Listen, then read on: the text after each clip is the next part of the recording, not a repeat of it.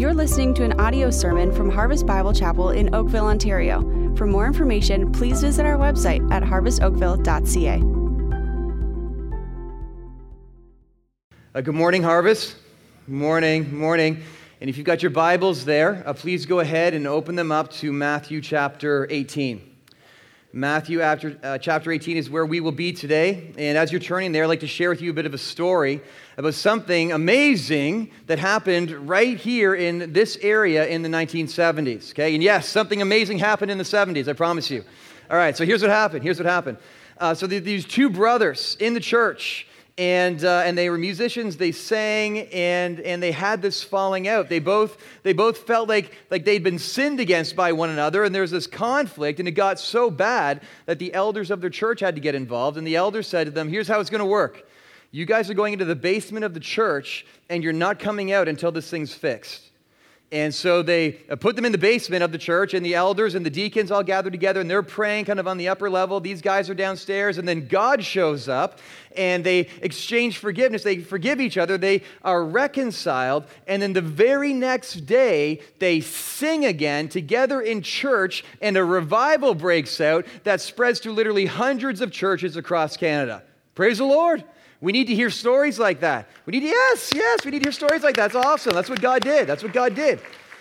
And um, cool kind of side note um, one of the churches that was affected by that revival was a church, maybe you've heard of it, Calvary Baptist Church.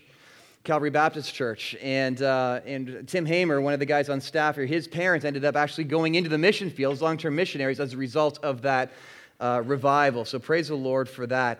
So, this conflict between these two brothers started because they felt sinned against. They felt sinned against by each other. And then the conflict continued because they were not pursuing forgiveness, but then God intervened and he did something awesome.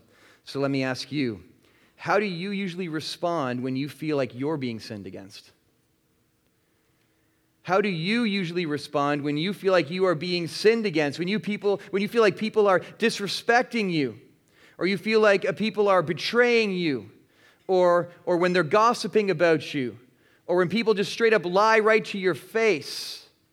How do you respond when people hurt you, or offend you, or let you down? What do you usually do? Do you go on the attack? Do you, do you confront? Do you just kind of avoid them? Do you go to other people? And gossip about it? Do you, do you isolate? Or do you forgive? What do you usually do when someone sins against you? Well, thankfully, thankfully, we don't have to worry about this because this never happens in the church, and everyone always gets along, and everything's perfect, and there's always just perfect unity everywhere, and right? Wrong. Wrong. It'd be so great if that were true, but here's the truth. Uh, the truth is, we live in a broken world and we are a broken people, and we are going to let each other down. And we are going to sin against one another from time to time. True or false? It's true. It's true. And in Matthew chapter 18, Jesus has explained to his disciples what they should do when someone sins against them. And so uh, have a look at Matthew chapter 18, verse 15.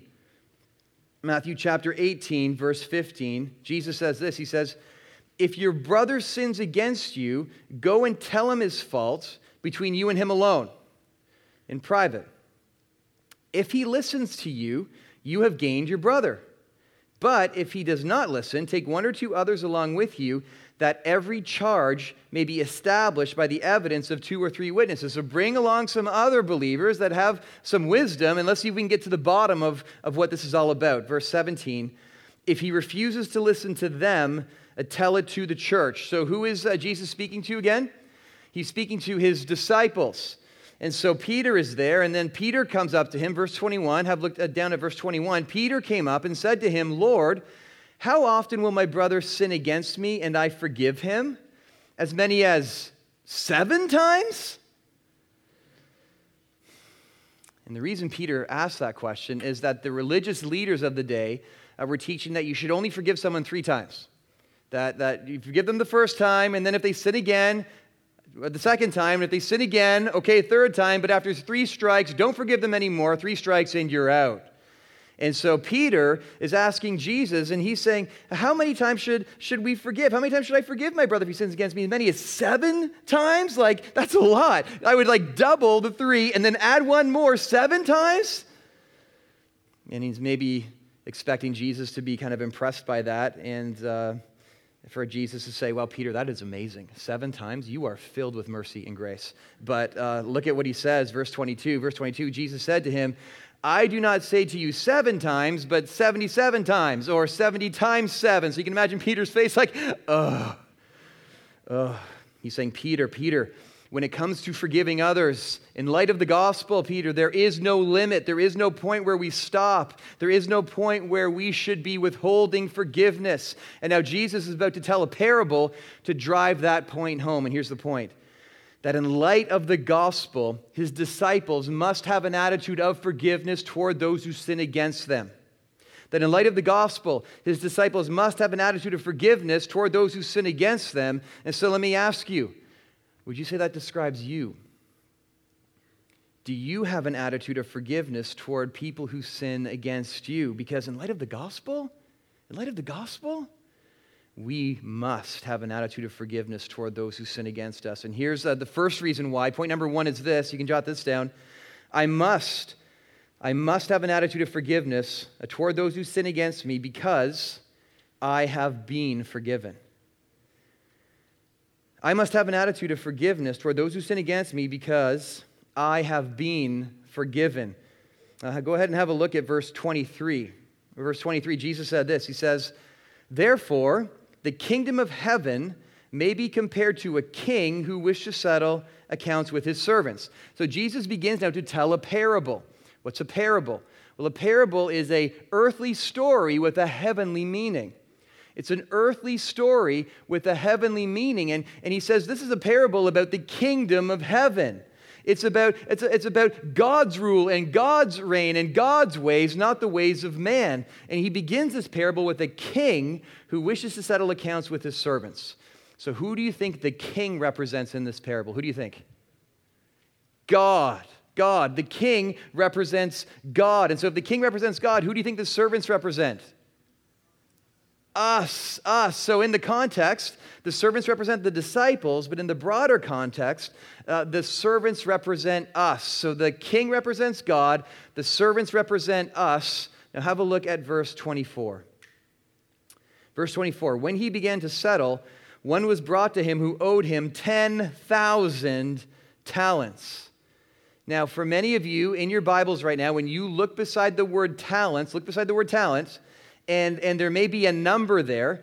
And if you go to the bottom of the page and you find that number, it should say something along the lines of a talent is, is a monetary unit worth uh, 20 years' wages. Do you see that there?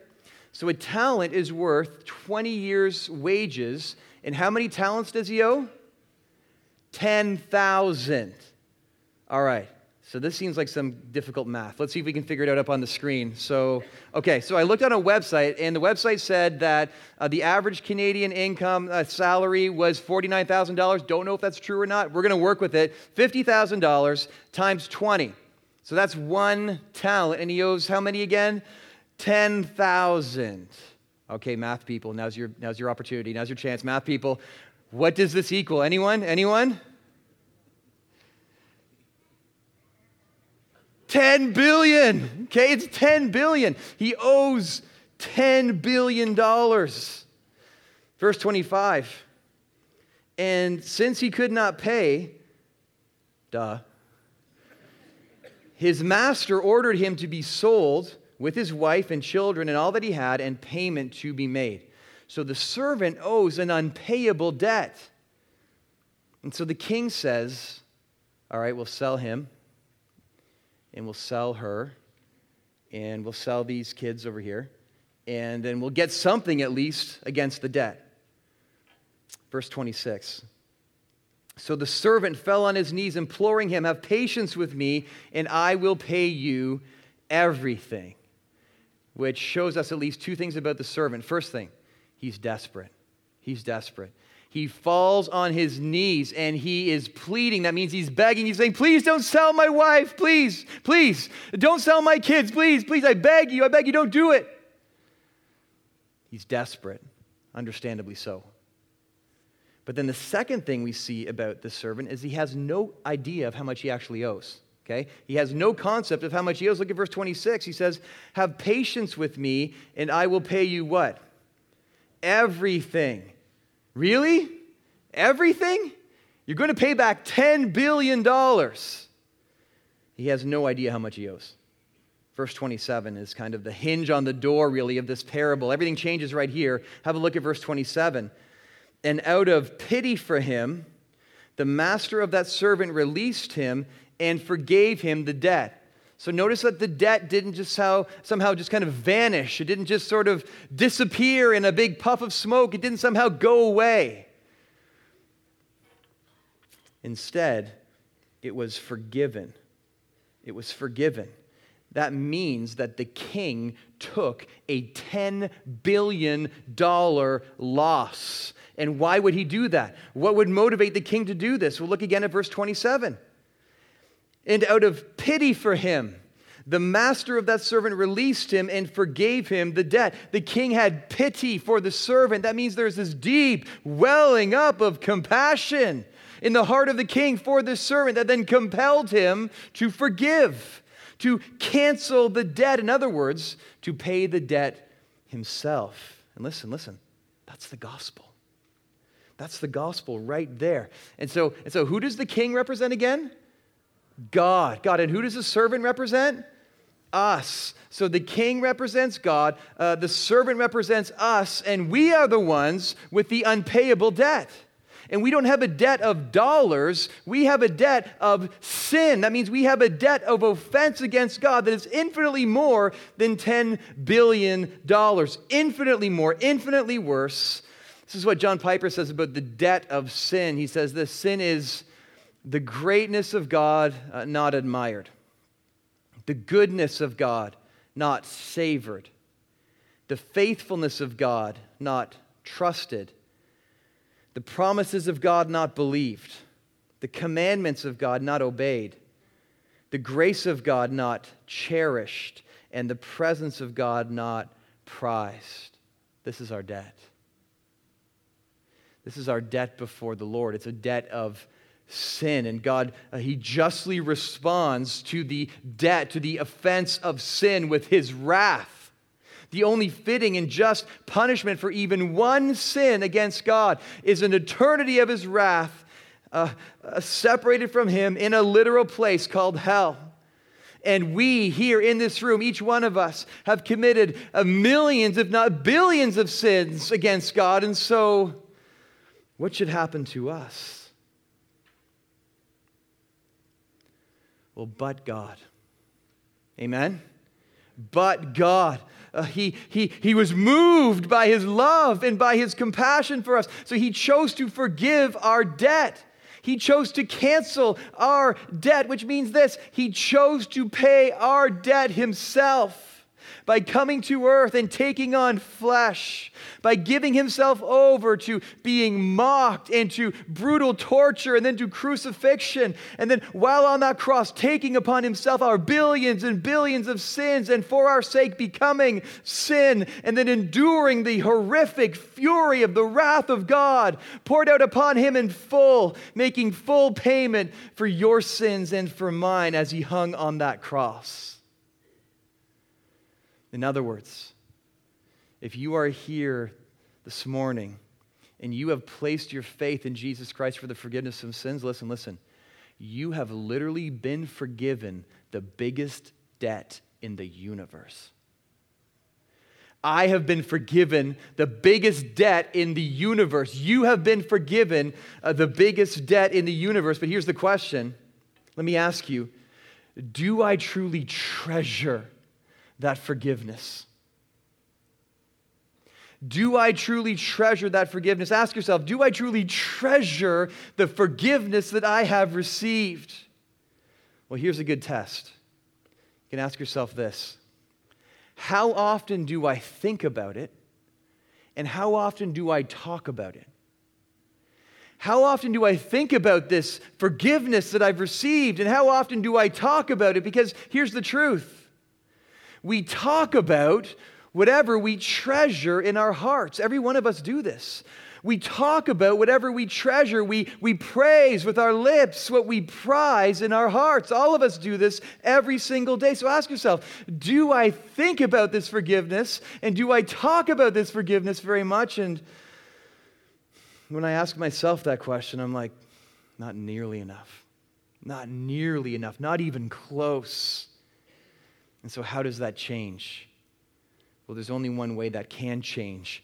We must go to the cross. We must go to the cross. We must meditate upon the cross. Because the more we meditate upon the cross, the more we treasure our forgiveness. And the more we treasure our forgiveness, the more we treasure Jesus Christ. And the more we treasure Jesus Christ, the more we'll have an attitude of forgiveness toward those who sin against us because of the forgiveness that we ourselves have received. And therefore, therefore, the less unforgiveness we will have toward others in light of the gospel, in light of the gospel, we must have an attitude of forgiveness toward those who sin against us because we have been forgiven. Amen? In light of the gospel, we must have an attitude of forgiveness toward those who sin against us, which leads us right into our second point, which is this. You can jot this down. I must have an attitude of forgiveness toward those who sin against me because unforgiveness hijacks the heart. I must have an attitude of forgiveness toward those who sin against me because unforgiveness hijacks the heart. Yes, it does. Have a look at verse uh, 28. But when that same servant went out, he found one of his fellow servants who owed him a hundred denarii. And seizing him, he began to choke him, saying, Pay what you owe. And so, if you have uh, your Bible open in front of you, and you can find that word denarii there. And, and what you might notice is that there's a, a, a, number beside denarii. And if you go down to the bottom of the page, what you should see beside that number is that a denarii is a day's wage uh, for a laborer. That's how much a denarii works out to a day's wage for a laborer. So uh, let's see if we can do the math on the screen. How many days does he owe? A hundred. A hundred. And so let's have a look at the math up on the screen. And so, and so working with that number of $50,000, that works out to something like $150 a day, roughly. And then he owes a hundred. And so math people, here you go, second chance, all right? Second chance. Uh, what does that equal? $15,000. $15,000. He owes him $15,000. And verse 28 says that he found his fellow servant, which suggests that he was looking for him. So picture it. He leaves the presence of the king, being forgiven $10 billion. His family was about to be sold, now they're not. And the first thing he does is he goes looking for this guy who owes him $15,000.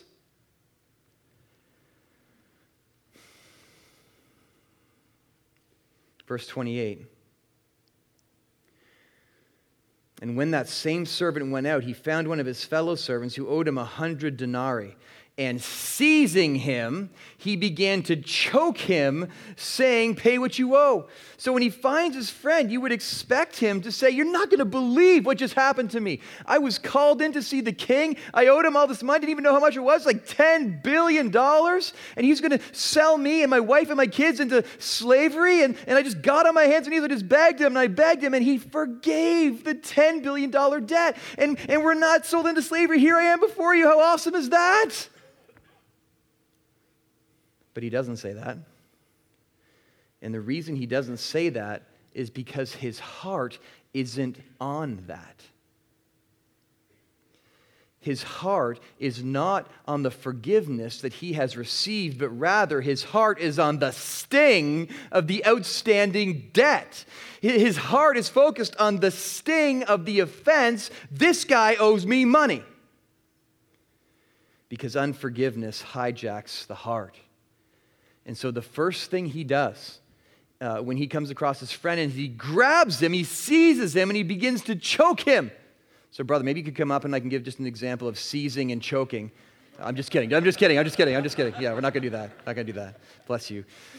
Um, So, so he doesn't even, notice he doesn't even ask about the money at first because it's no longer about the money, it's about payback. It's about payback. He wants his friend to suffer because of the offense of owing him money.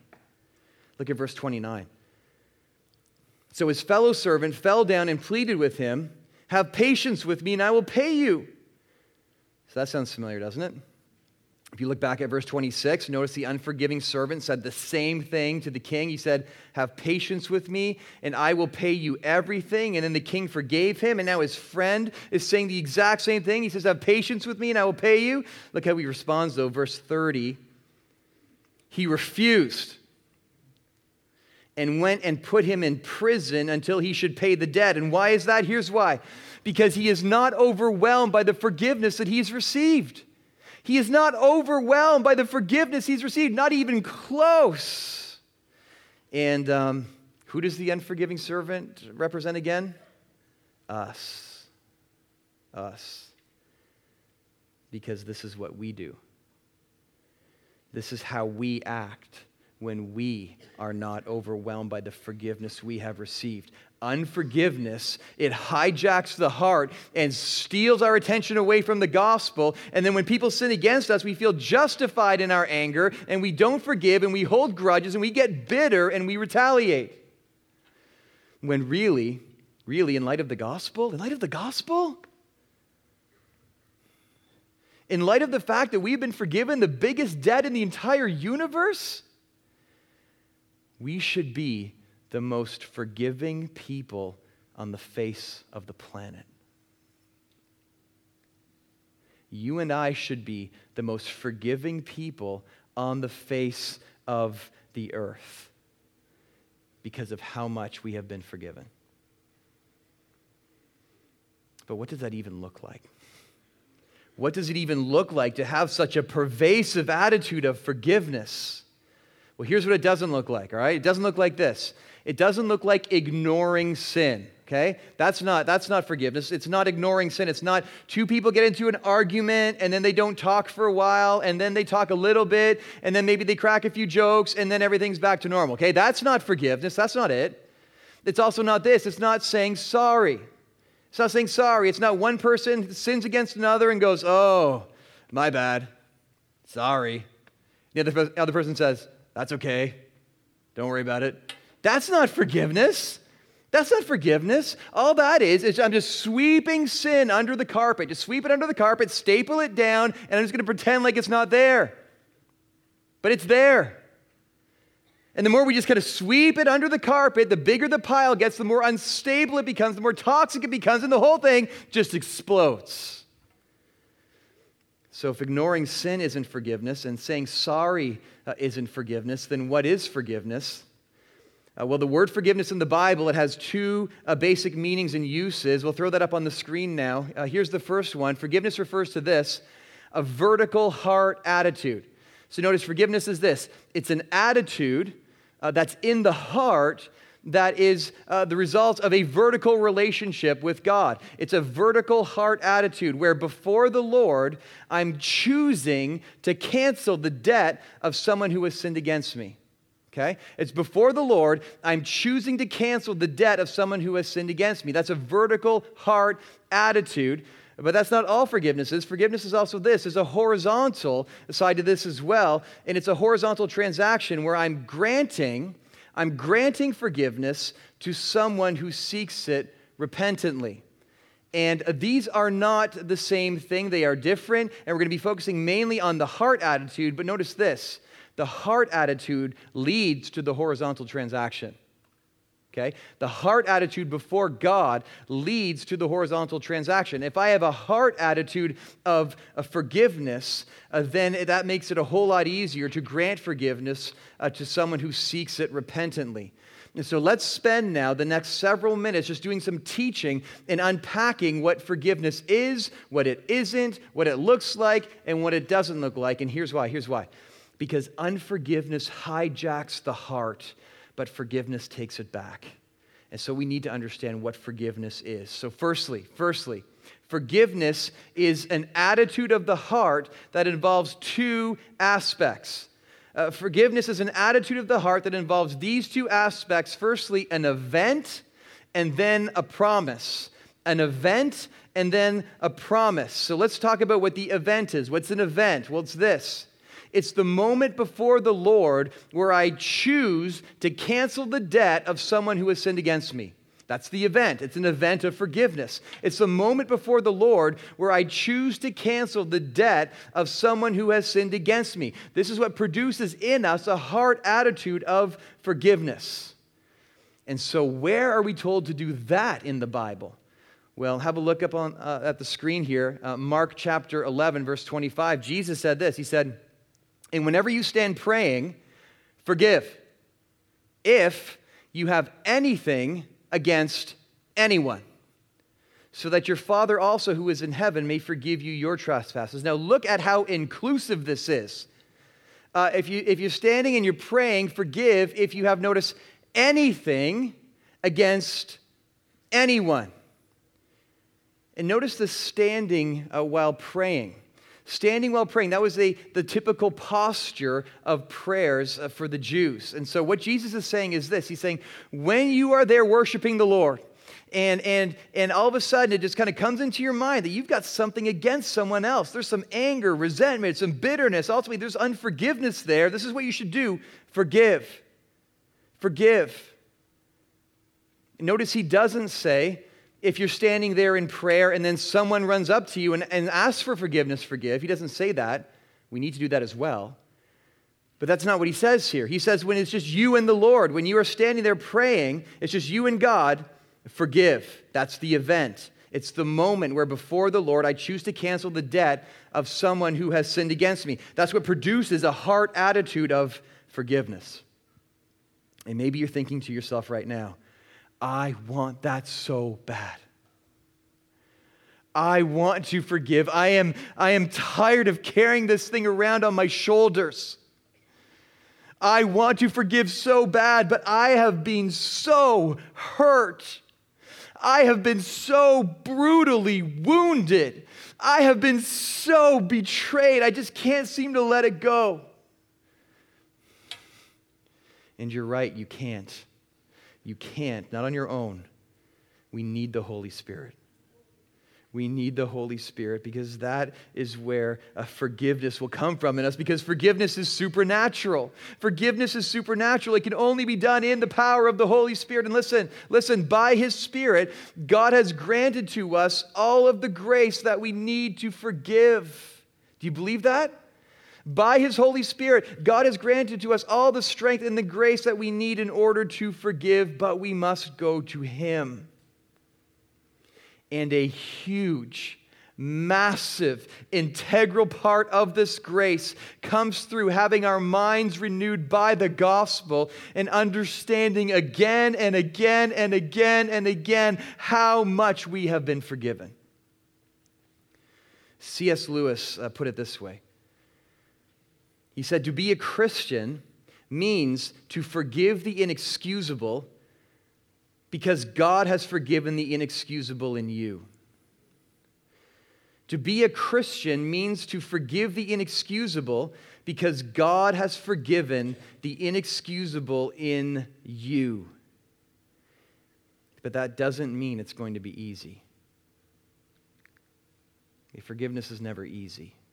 And here's why. Here's why because sin always leads to hurt. Every single person in this room has been sinned against many, many, many, many, many times. Some of us far worse than others. But here's the common thread. When we are sinned against, it leads to hurt, it leads to pain. And then when we choose, we choose before the Lord to forgive the sin. Notice this there's still the hurt.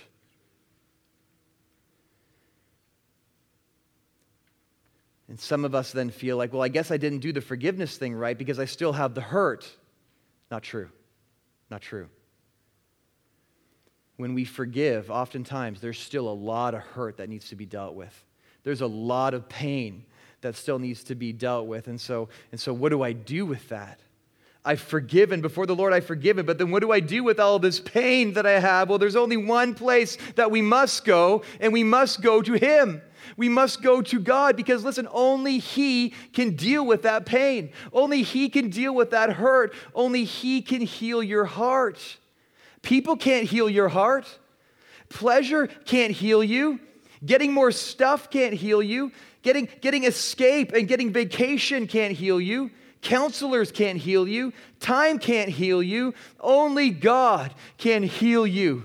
Psalm 147, verse 3. You might want to jot that down. Psalm 147, verse 3 says, He heals the brokenhearted and binds up their wounds. Psalm 147, verse 3 says, He heals the brokenhearted and he binds up their wounds. That is a verse for many of us here right now. Psalm 147, verse 3. He heals, he does it. He heals the brokenhearted and he binds up their wounds. Yes, he does. He does. He heals the brokenhearted. And if you decide to buy a car at a dealership, and you go to this dealership and you buy this brand new car and you drive it home and you have it there for a couple of weeks, and then uh, in the mail you get this letter, and you open up this letter, it's from the dealership. You're like, what's up with this? And you open the letter and it says, recall, recall, recall. You're like, what? I just bought this thing. And, and, you start reading the letter and it says, You need to bring the car into the dealership because it's going to break down. If you don't bring the car into the dealership, it's going to break down. So if you don't want your car to break down, you better bring it in the dealership because it's going to break down. It's going to break down, right? Likewise, likewise, um, uh, we need to pay attention to God and we need to respond when He says to us that He is the one who heals our hearts, that He is the one who binds up our wounds. If we get a letter in the mail saying, go to the dealership, we're going to the dealership. If we look into God's word and He's telling us that He's the one that heals our hearts, He's the one that can bind up our wounds, we need to listen to Him. And we need to go to Him. And we need to understand this that this will be a process. It's not about just going to God one time and expecting the zap, it's about walking with God. It's about abiding in Christ. It's about having a relationship with God where you are opening up your heart to Him and He is speaking into that and He is healing you. It's a process. He heals the brokenhearted. So forgiveness doesn't mean that hurt goes away. We need to take that hurt to God. And there's something else we need to take to God as well. It's this whole issue of justice. Because sometimes, sometimes what, what keeps us from forgiving others is we feel like if I forgive them, I'm kind of letting them off the hook. If I forgive them, I'm letting the guilty go free. And we have this inner sense of justice, and that's not a bad thing. That's a good thing to have a, a sense of justice. But when we feel like we need to be the one to dispense the justice on someone else, that's where it goes wrong. And listen, when we choose to forgive, here's what we are doing. We are, we are entrusting the entire situation, whatever it is, whatever it must be, we're, we're entrusting that into the perfectly capable hands of God who's promised to make all things right. One day. One day. He judges justly justice will be done perfectly one day. One day. And the sins of those who have been committed against you will either be dealt with at the cross or they will be dealt with in eternity. But either way, either way, justice will be done. Therefore, in light of the gospel, in light of the fact that God is our healer, that God is our helper, and that He is the final judge over all things, we can forgive. Yes, we can. We can forgive by the power of the Holy Spirit. We can forgive, especially, especially if we keep this in mind that God gets so much glory when we forgive those who sin against us. God gets so much glory when we forgive those who sin against us. We are never more like God than when we choose to forgive those who sin against us. You and I have been created to image God, and we never image God more or better than when we choose to forgive those who sin against us. So, forgiveness. Forgiveness is an attitude of the heart that involves an event an event of forgiveness before the Lord, but it also involves this it involves a promise. A promise. Forgiveness is an attitude of the heart that involves a promise. And what is this promise? Well, it's kind of a threefold promise, and, and maybe you've seen this before up on the screen. It's a promise. I'm going to make a promise. I want to promise to, to walk in forgiveness, not just forgive before the Lord. Now I want to walk in forgiveness. And so I'm going to make this threefold promise. And here it is. And we'll talk about each one. Here it is. I'm going to promise not to dwell on how others have sinned against me. That's the first thing. The second thing, uh, I'm going to make a promise not to gossip about how others have sinned against me. And then the third thing, I'm going to promise not to use the sins of others against them as a weapon. So let's talk about these three uh, promises. Here's the first one I'm not going to dwell on how others have sinned against me, and um, we're not so good at this. The easy thing is to dwell on how others have sinned against us. We're really good at just kind of making that loop in our minds, hitting the play button, and around it goes. And we just dwell and we dwell and we take that situation and we examine it from every side, up, down, sideways, and to walk in forgiveness means I'm going to make a promise that when I realize I'm doing that, I'm going to go before the Lord and ask Him for help to stop.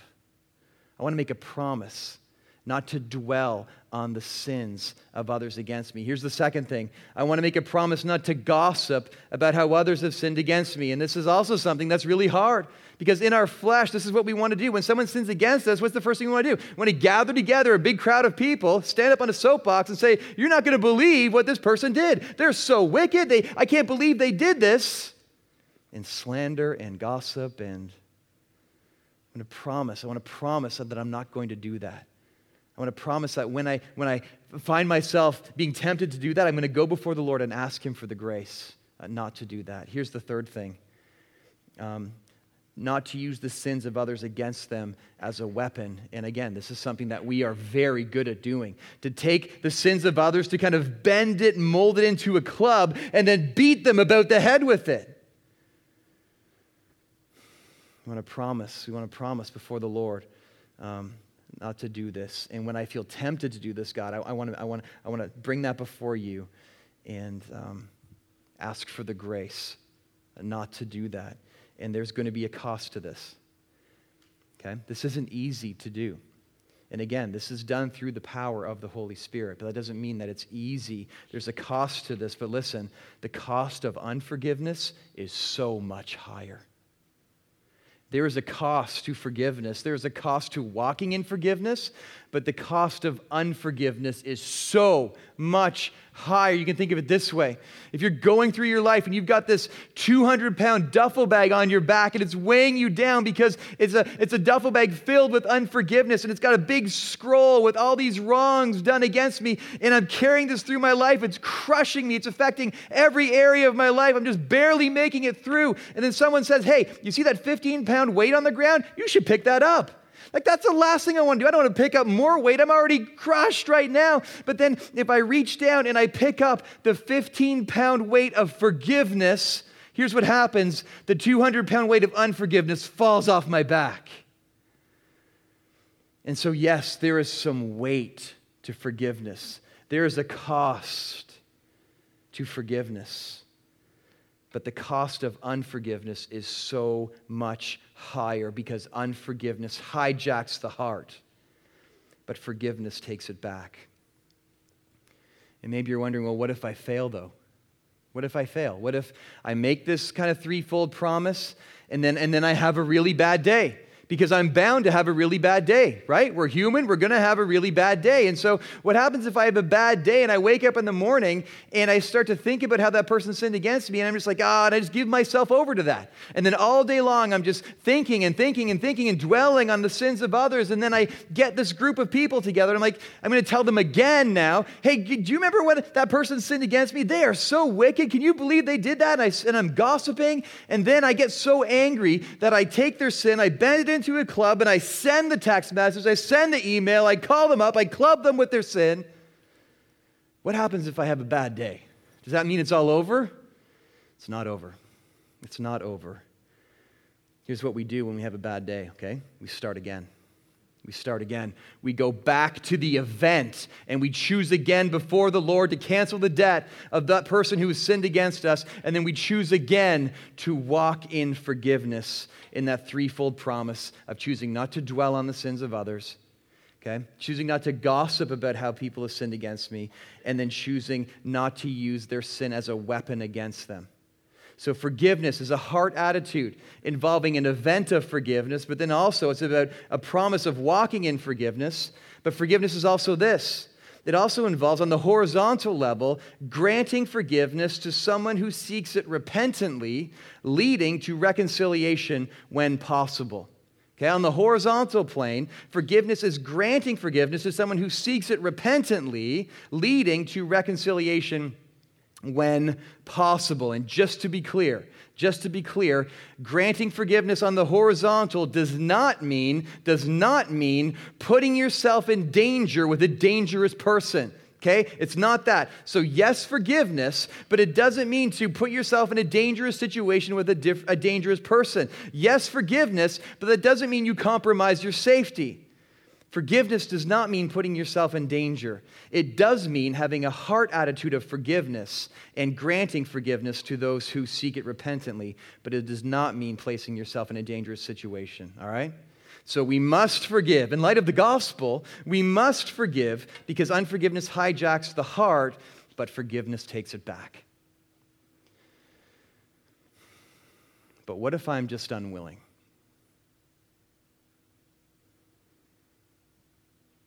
What if I'm just unwilling to do that? Well, that leads us right into our third and last point, which is this I must have an attitude of forgiveness toward those who sin against me because God will not ignore my unforgiveness.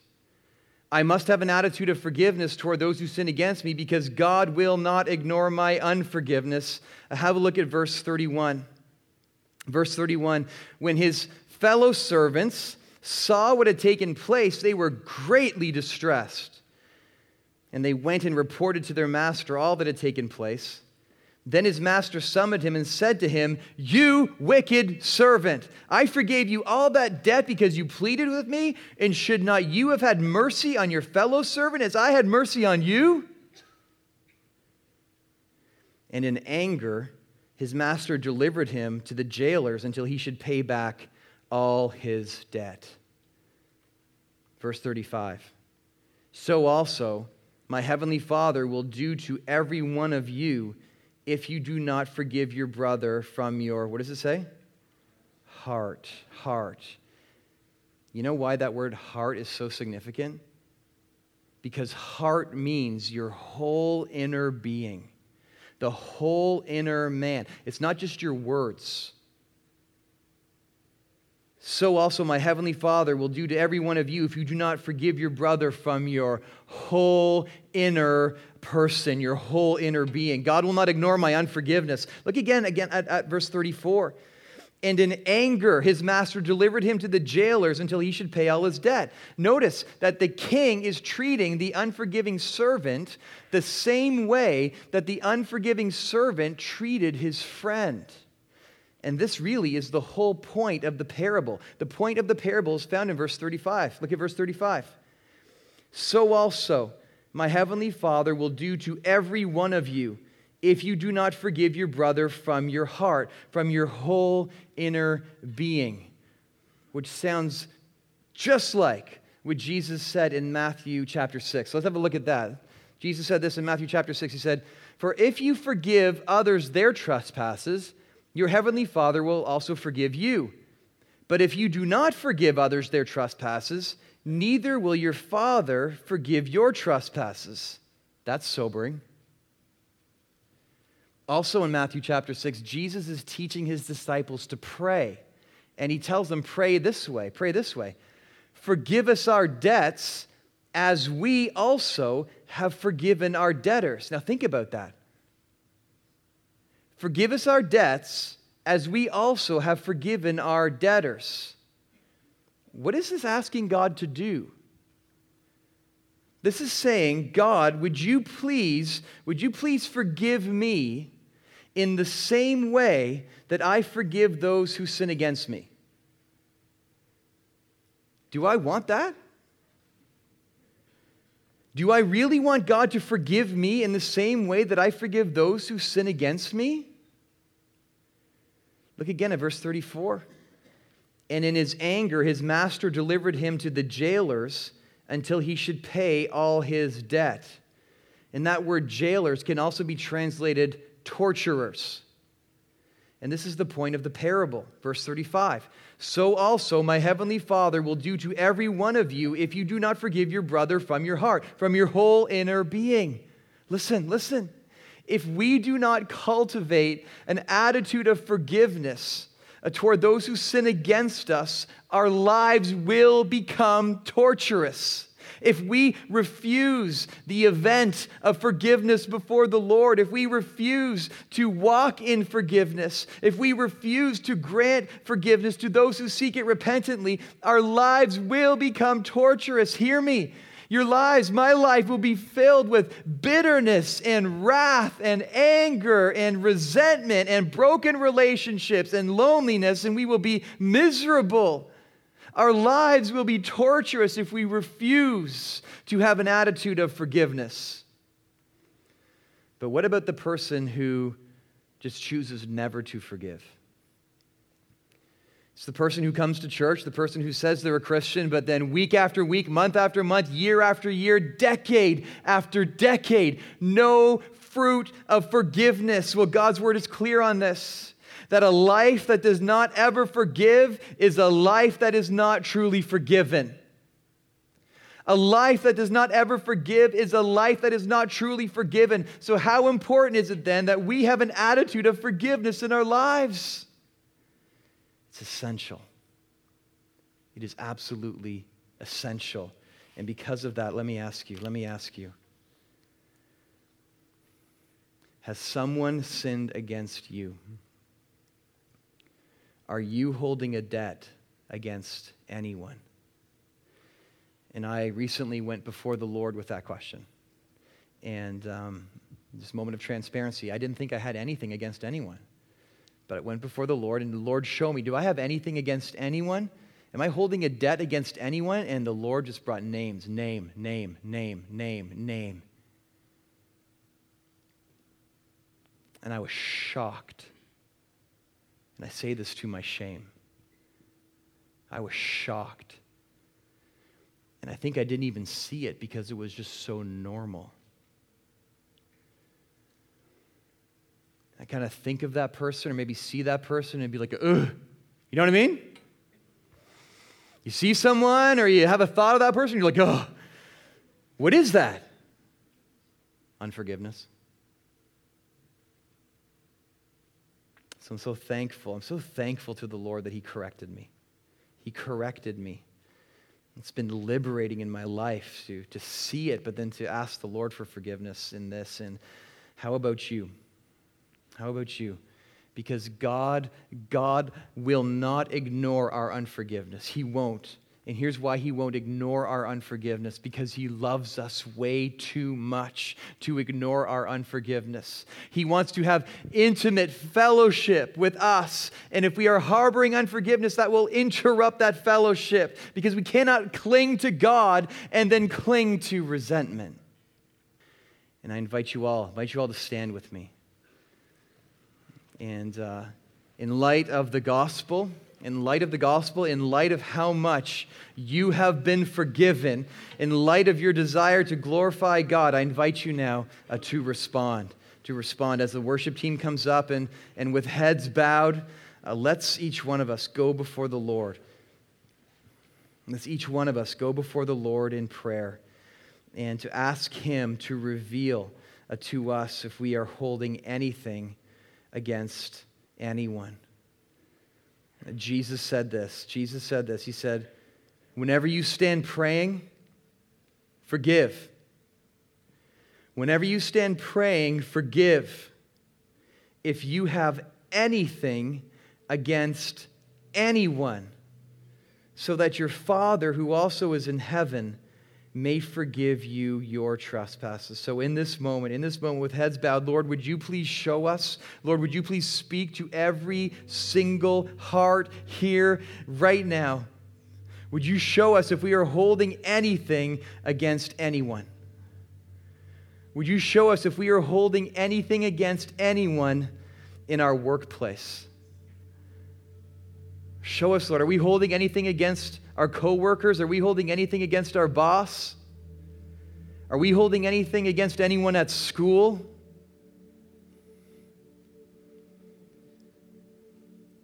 Lord, show us if we're holding anything against those in our family.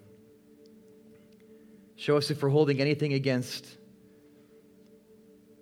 our spouse or parents our children, siblings, aunts, uncles, grandparents. Lord, would you show us if we're holding anything against anyone from our past? Maybe we're even holding something against someone in this church. Lord, would you show us? Would you show us? Holy Spirit of God, would you work among us now?